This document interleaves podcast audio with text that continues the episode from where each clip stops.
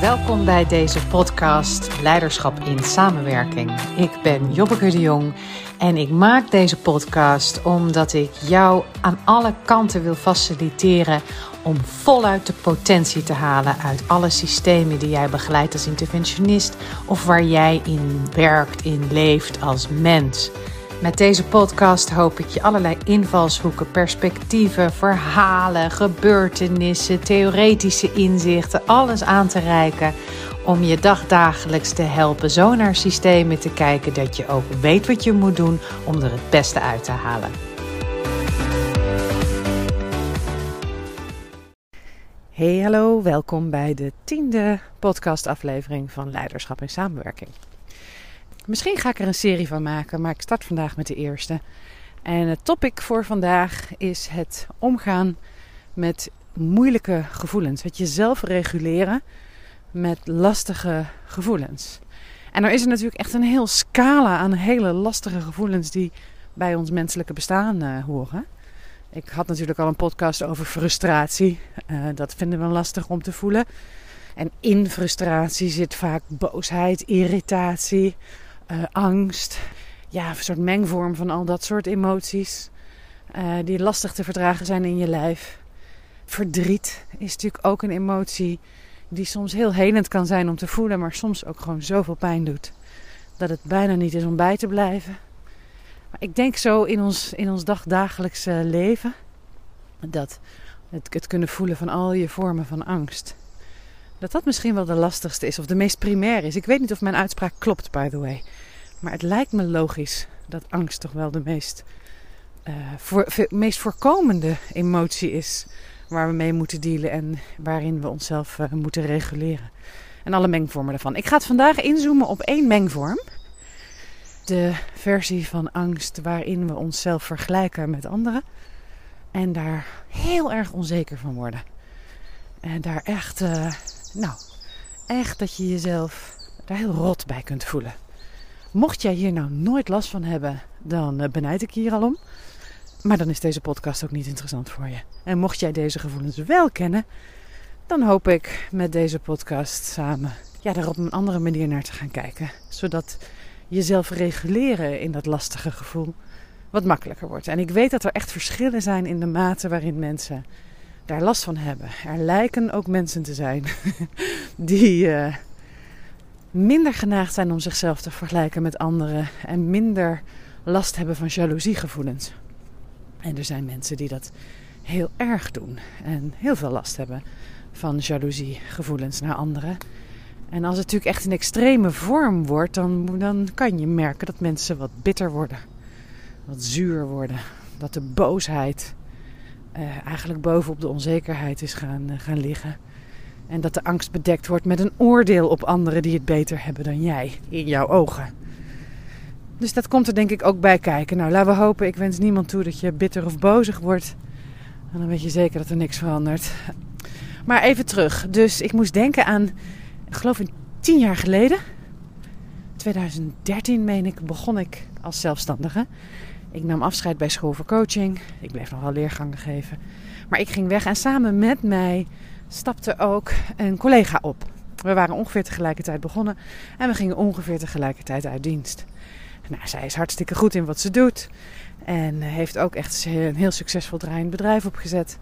Maar dit was zo, volgens mij spraken we elkaar zo'n paar maanden of een jaar nadat we uit dienst waren. En ik sprak haar in de gang van het school voor coachingpand in Utrecht.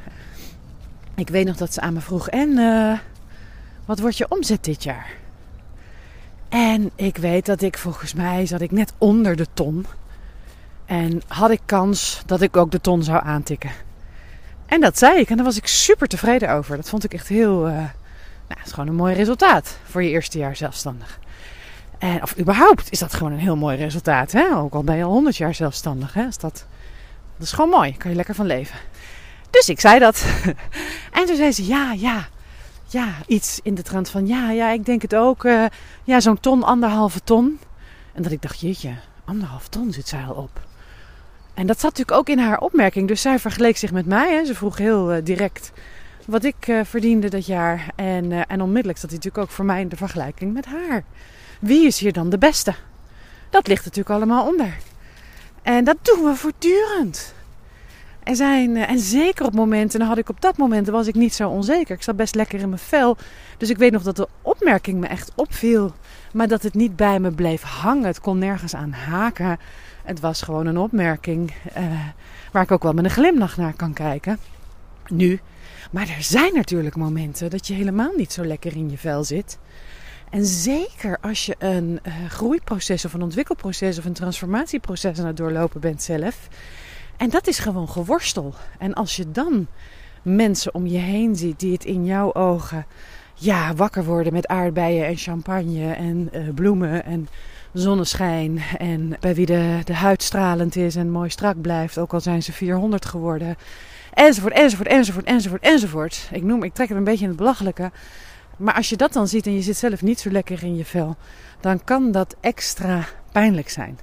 Zo'n knauw van binnen, zo'n auw van binnen ook. Ja, iets van oh, waarom, waarom lukt mij dat niet? Waarom lukt jou dat wel? Allemaal gedachten. Ja, dit wordt natuurlijk, het is, ieder heeft daar natuurlijk zijn eigen zo zijn invulling van. Maar jezelf vergelijken met anderen en zeker op momenten dat je zelf een onzekerheidsarena bent ingestapt. En misschien eh, zit je daar al heel lang dan is vergelijken met anderen echt de perfecte oplossing voor als je je nog rotter wil voelen. Dat ken je vast wel. en dat herken ik ook in de groepen die ik opleid en de deelnemers daarvan. En dat is niet alleen bij interventionisten, ook toen ik opleidingen school voor coaching gaf, uh, overal. Je stapt op het moment dat je echt zo'n grote opleiding instapt, stap je natuurlijk ook onzekerheid in. En je stapt ook turbulentie in. En de, je aanpak, zoals die altijd lekker voor je werkte, dat werkt ineens niet meer voor je. Of je gaat zien dat er nieuwe mogelijkheden zijn. Dat er veel meer mogelijk is als jij nieuwe vaardigheden leert of jezelf verder ontwikkelt. Maar dat hele proces van leren en ontwikkelen maakt je onzeker. Het gooit het oude overhoop. Die handvatten kloppen niet meer, maar de nieuwe heb je nog niet lekker in je handen. En dat roept zoveel frustratie en ook onzekerheid op. En als je dan anderen ziet dan ga je daar natuurlijk mee vergelijken. En dat is pijnlijk. En soms noemen we dat gewoon ook jaloezie. Natuurlijk. Maar goed, het enige wat ik eigenlijk wil zeggen was, ik is een zinnetje wat ik laatst ergens oppikte. Ik dacht, oh wat mooi, dat jaloezie niks anders is dan informatie over jouw verlangen. Dus dat, dat vond ik een heel fijne manier om te kijken naar een emotie die we met z'n allen geneigd zijn om te disqualificeren en om een slecht gevoel te achten. Jaloers zijn op een ander is niet kies. En toch is het wat er natuurlijk doorlopend, wat we doorlopend voelen. Het is een emotie die er gewoon is. Dus en één van de onderdelen, dat is nog niet echt zelfregulatie, maar het verhaal wat je er voor jezelf van maakt, van die gevoelens, is natuurlijk ook bepalend voor hoeveel last je van die gevoelens hebt.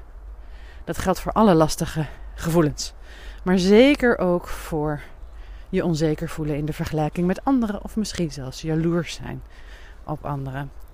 Het geeft gewoon informatie over jouw verlangen en waar je heen wil. Dat is één. En dan de zelfregulatie zal je zeggen. Waar zit hem die dan in? Het echt erkennen van je verlangen is een stap die al veel meer ruimte geeft. En de tweede stap in de zelfregulatie, die is lastiger. Daarin zou ik je willen adviseren om uh, of wat ik zelf doe. Ik weet niet of dat voor jou een helpend advies is, maar voor mij helpt daar echt meditatie. Me echt weer connecten met mezelf. Op het moment dat ik natuurlijk kijk naar een ander en me daarmee vergelijk, zeker als ik me onzeker voel, dat haalt ook alle aandacht in zekere zin weg bij mezelf. Haalt ook alle energie weg bij mezelf. Want ik heb alles gefocust op een ander. En dan blijf ik aan die ander plakken. Als ik dat doe, is er voor mijn eigen systeem veel minder potentie, energie beschikbaar om zelf in beweging te komen en om te verdragen dat de realiteit misschien even niet is wat ik wil dat die is, maar om wel te blijven bouwen aan mijn verlangen. En te blijven kiezen voor acties die mijn verlangen ook ondersteunen en mogelijk maken. En je voelt al, stel dat ik, dat ik die shift maak. Dus als ik stop met kijken naar de ander en weer ga kijken, oké, mijn shift weer naar binnen breng, dan haal ik mijn potentie ook weer terug. En ik neem verantwoordelijkheid voor mijn potentie in plaats van dat ik hem te grabbel gooi in de vergelijking met de ander. En dit mentaal snappen is, uh, is voor mij niet genoeg. Misschien voor jou wel. Maar voor mij niet. Ik heb daar echt ook de meditatie voor nodig om in de meditatie ook volop mijn eigen energie weer bij mezelf te halen. En te zien dat het kijken naar de ander eigenlijk een soort ja, tv kijken is. Ik kijk alleen maar naar de projectie. Ik kijk naar een beeld, het heeft geen enkele betekenis. En enige betekenis die het heeft, is dat het me laat zien wat er in mij leeft, wat nog niet vervuld is of waar ik, waar ik naartoe aan het bewegen ben. Dat is denk ik de informatie die erin zit. Uh, en verder niet. Mijn oordelen erover niet. Mijn uh, zelfoordeel erover niet. Dat is allemaal maar verhaal. Verhaal wat je hoofd erbij haalt. Dat is ook waar je voor je hoofd natuurlijk ontworpen is. is een van de prachtige kanten van ons hoofd. Is dat het zo goed verhalen kan maken. Maar sommige verhalen helpen je helemaal niet om ja, verantwoordelijkheid te nemen en in beweging te blijven, zeg maar. Dus zo, dus dat is denk ik, hè, maar ik denk dat er veel antwoorden zijn op deze vraag. Maar voor, voor mij is dat echt een antwoord wat, wat helpt. En wat ik merk, dus dan kom weer even terug op de mensen in de opleiding, is dat in het begin zal elke groep uh, zichzelf gaan ordenen. En dan krijgen we de sterke spelers en de minder sterke spelers. En de plek waar je jezelf op ordent ook in de groepsdynamica uh, zal te maken hebben ook met de mate waarin je je vergelijkt en je je ook zelf op slot gaat zetten door je te vergelijken met de anderen in de groep en uh, daardoor zelf niet meer te durven. Jezelf tegen gaan houden. Uit angst eigenlijk dat elke actie die je inzet, elke interventie in mijn geval, het zijn natuurlijk opleidingen interventiekunde, dat elke interventie die je doet uh, nooit zo goed zal zijn als die van de persoon waar je tegenop kijkt. Dus bijvoorbeeld geef je het al op. En dan creëer je natuurlijk, dat snapt iedereen, precies die situatie waar je bang voor wordt. Namelijk dat het voor jou hetzelfde blijft, terwijl je anderen ziet groeien. En dat dit gebeurt is natuurlijk gewoon een normaal systeemfenomeen. Ik bedoel, dat is, hè, is ja, mensen in sociale context. Het vergelijken met, van jezelf met anderen geeft ook heel veel informatie. En uh, dus hè, er zitten denk ik ook heel veel belangrijke voedende kanten aan. Die heel belangrijk zijn. Maar dit pijnlijke stuk en je daardoor ook laten ontmoedigen. Of er misschien boos van worden. Is zonde van je tijd hier. Op aarde bedoel ik dan als ik dat zeg. Denk ik. Het zijn maar meningen, het zijn maar visies op het leven. Maar mocht dit ergens bij je resoneren, dan uh, hoop ik dat het je de, nou, misschien weer wat nieuwe sleutelingrediënten geeft om uh, je eigen onzekerheid te reguleren in het contact, in de relatie met anderen die jij hoog acht. Dus het hoort er denk ik gewoon bij. Maar het echt aanpakken bij jezelf opent eigenlijk ook de deur naar heel veel nieuwe mogelijkheden. Als je nou die energie die je gebruikt om te kijken naar anderen en om uh, je daar rottig bij te voelen of boos te zijn op anderen dat ze meer hebben dan jij, dat ze meer kunnen dan jij. Dat is allemaal energie. Stel je voor dat je die energie weer terughaalt naar jezelf en stopt met het kijken naar die ander. Wat wordt er allemaal voor jou mogelijk als je hem zelf volop gaat benutten om jezelf waar te maken? En om alles wat jij wil neerzetten in dit leven ook voor jezelf mogelijk te maken. Ja, mijn ervaring is dat het een bak oplevert en dat het niet makkelijk is, nee. Maar volgens mij is dat part of the deal. Maar dat het een hoop oplevert, zeker. En dan is natuurlijk ook de grap dat al die mensen, maar dit weet je, ik ga nu iets vertellen wat je al lang weet. Dat al die mensen die, uh, die je hoog hebt zitten, die het schijnbaar geweldig doen, of het alleen maar geweldig hebben, dat daar precies dezelfde emoties leven als bij jou. Dus dat dat ook nog eens een dikke vette illusie is. Niet dat het even rottig is, maar ook iedereen kent natuurlijk die gevoelens van onzekerheid en, uh, en moeilijk en uh, vergelijken met en all of that. Het zijn allemaal maar menselijke gevoelens die bij ons bestaan horen. Daar ga je niks aan doen, maar de manier waarop je jezelf in dat krachtenveld reguleert, hoe je jezelf er weer bij pakt, hoe je zorgt dat je voorwaarts blijft bewegen, daar kan je wel echt wat in doen. Daar ligt nou echt je power.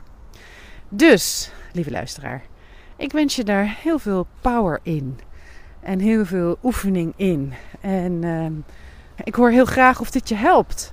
Ik ben echt benieuwd. Het is een totaal nieuw onderwerp. Ik heb hier eigenlijk nog nooit les over gegeven. Of Uh, maar ik zie het gewoon veel bij anderen, bij mezelf, in de groepen. En uh, het leek me gewoon eens een mooi topic om uh, aan het licht te brengen. Heb een heerlijke week. Bye bye. Dit was de nieuwste aflevering van de podcast Leiderschap in Samenwerking. De podcast voor teamcoaches, organisatiecoaches, consultants, leiders. Kortom, iedereen die samenwerkingsprocessen faciliteert in organisaties. Ben jij nieuwsgierig? Wil je meer inspiratie? Neem eens een kijkje op onze website www.tachles.nl, dat is met ch. En laat je inspireren door onze vele artikelen, gratis e-books, boeken. En als je echt verder wil, wees welkom om een transformation call aan te vragen. Leuk je te ontmoeten.